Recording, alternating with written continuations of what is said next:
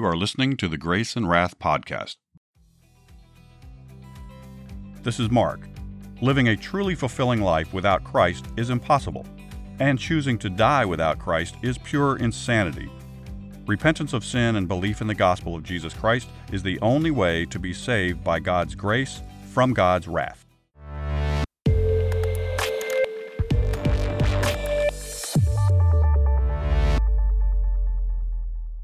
Welcome back to the Grace and Wrath Podcast. If you're new to the show, welcome. In this series, we're telling Bible stories in chronological order and adding tips and commentary to help you share the gospel more easily and effectively. Today, we are moving from Exodus into uh, Leviticus. Bits of this story are taken from Leviticus and also from Numbers. And the title is Unholy Fire. God gave exact instructions to the people of Israel for how they were to worship him. Aaron, the brother of Moses, was chosen to be the high priest, and his sons were to serve with him. When Aaron would eventually die, they would replace him as high priest. The congregation gathered at the tabernacle for the ordination of these men. Moses anointed them with oil and made sacrifices to the Lord. He told Aaron and his sons that their ordination would last for seven days and they were not to leave the tabernacle until it was over. Aaron's oldest two sons were Nadab and Abihu. During this time of ordination, they decided on their own to burn incense before the Lord. But they hadn't yet been told how to do that. So they didn't know they were to use live coals from the altar. Since they didn't know that, they put coals from a common fire into their censers. As soon as they came into the presence of the Lord, fire blazed out and killed both men. Everyone was shocked, but nothing could be said. Moses had some men take the bodies out of the camp. He told Aaron and his other sons that they had to continue with the ordination since they had already been anointed with oil before the Lord. This meant that they couldn't properly mourn their loss. So the rest of Israel mourned the death of the two men, while their father and brothers continued at the tabernacle.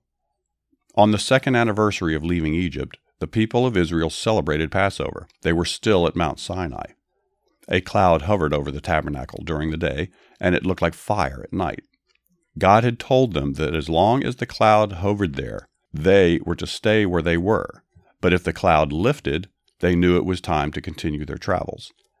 One month later, after celebrating Passover, it was time for them to move toward the land of Canaan.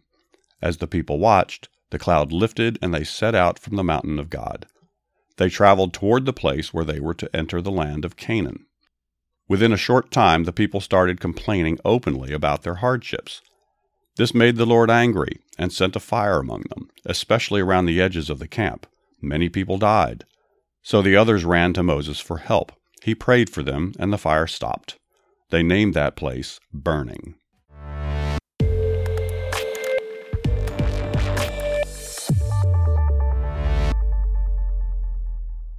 Let's read Leviticus chapter 10, verses 1 to 3. Then Nadab and Abihu, the sons of Aaron, each took his censer and put fire in it, put incense on it, and offered profane fire before the Lord, which he had not commanded them. So fire went out from the Lord and devoured them, and they died before the Lord. And Moses said to Aaron, This is what the Lord spoke, saying, By those who come near me I must be regarded as holy and before all the people I must be glorified. So Aaron held his peace. Well, these men who who were to approach God on behalf of the children of Israel were to come on his terms. God killed them because they neglected to do as they were instructed. They were supposed to get the fire for their uh, censers from the brazen altar, where the sacrifices are, quote, sin offerings. Uh, this is where the sin offerings were made, I should say. Any sinner wanted to approach God, wanting to approach God, must do so on his terms, through repentance and faith in Jesus. Those who refuse to obey God will be destroyed by fire. When the Lord Jesus is revealed from heaven with his mighty angels in flaming fire taking vengeance on those who do not know God and on those who do not obey the gospel of our Lord Jesus, these shall be punished with everlasting destruction from the presence of the Lord and from the glory of his power. See Second uh, Thessalonians 1 7 to 9. Again, I'm going to bring up the fact a lot of people will argue that, you know, because they're these are atheists and non-believers or possibly seekers that hear so many preachers, all the telepreachers, talking about love and understanding and acceptance and uh, so then so that they just buy into the fact that that's what God is. God is this this loving, caring, fatherly figure, um, which which is a part of of God's nature, but but that's not the whole picture. And then they read scripture like this, and it's you know what kind of God would just burn somebody? What kind of God would do that? He that's evil. That's mean. You just there, there's no justification for it. Well, think about how huge God is. And this is something we need to impress upon the lost world. Yes, God loves us like a father does. He loves us more than a father can. But what father doesn't discipline their kids? What father doesn't have rules? God is God. He is the most incredible entity of all he deserves to be worshiped. He deserves to be, matter of fact, he is the only entity that is deserving of anything. He created everything. It's all his. It's his ball field. It's his it's his ball. if you want to look at it that way. We're just players on the field, so to speak.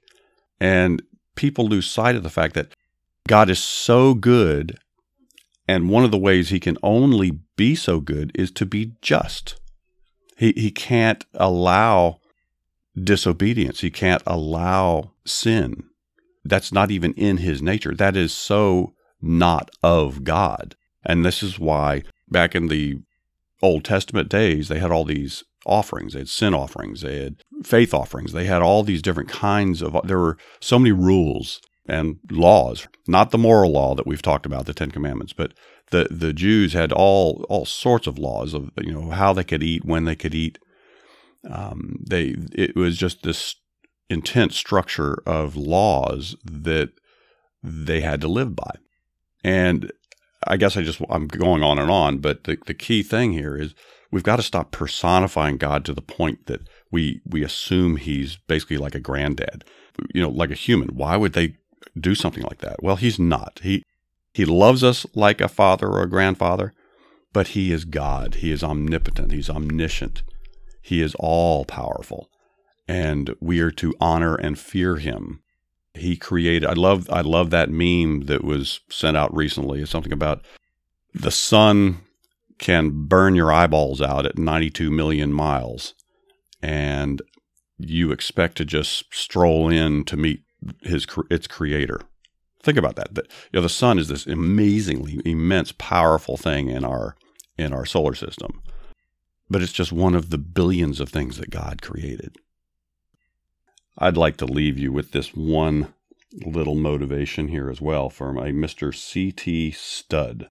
To be honest with you, I'm not sure who he is, but um, I'm reading from the Evidence Bible in response to Numbers chapter 10, verse 9. Let's read that.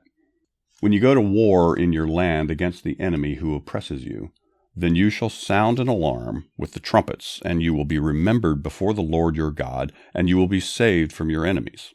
Okay. Mr. Studd's quote is Let us not glide through this world and then slip quietly into heaven without having blown the trumpet loud and long for our Redeemer Jesus Christ. Let us see to it that the devil will hold a thanksgiving service in hell when he gets the news of our departure from the field of battle. That's a good one, Mr. C.T. Studd. If you haven't already, I encourage you to heed the Lord's call, turn from your sins, believe the gospel, and receive the gift of salvation that Jesus is offering you right now. If you like what you're hearing, please like and subscribe to the program. And please consider giving us a good review. It really does help. You can also find us on Instagram and Twitter at Grace and Wrath and on the web at graceandwrath.com. Thanks for listening. This is Mark signing off for now, so ride hard, pray often, and talk about Jesus wherever you go.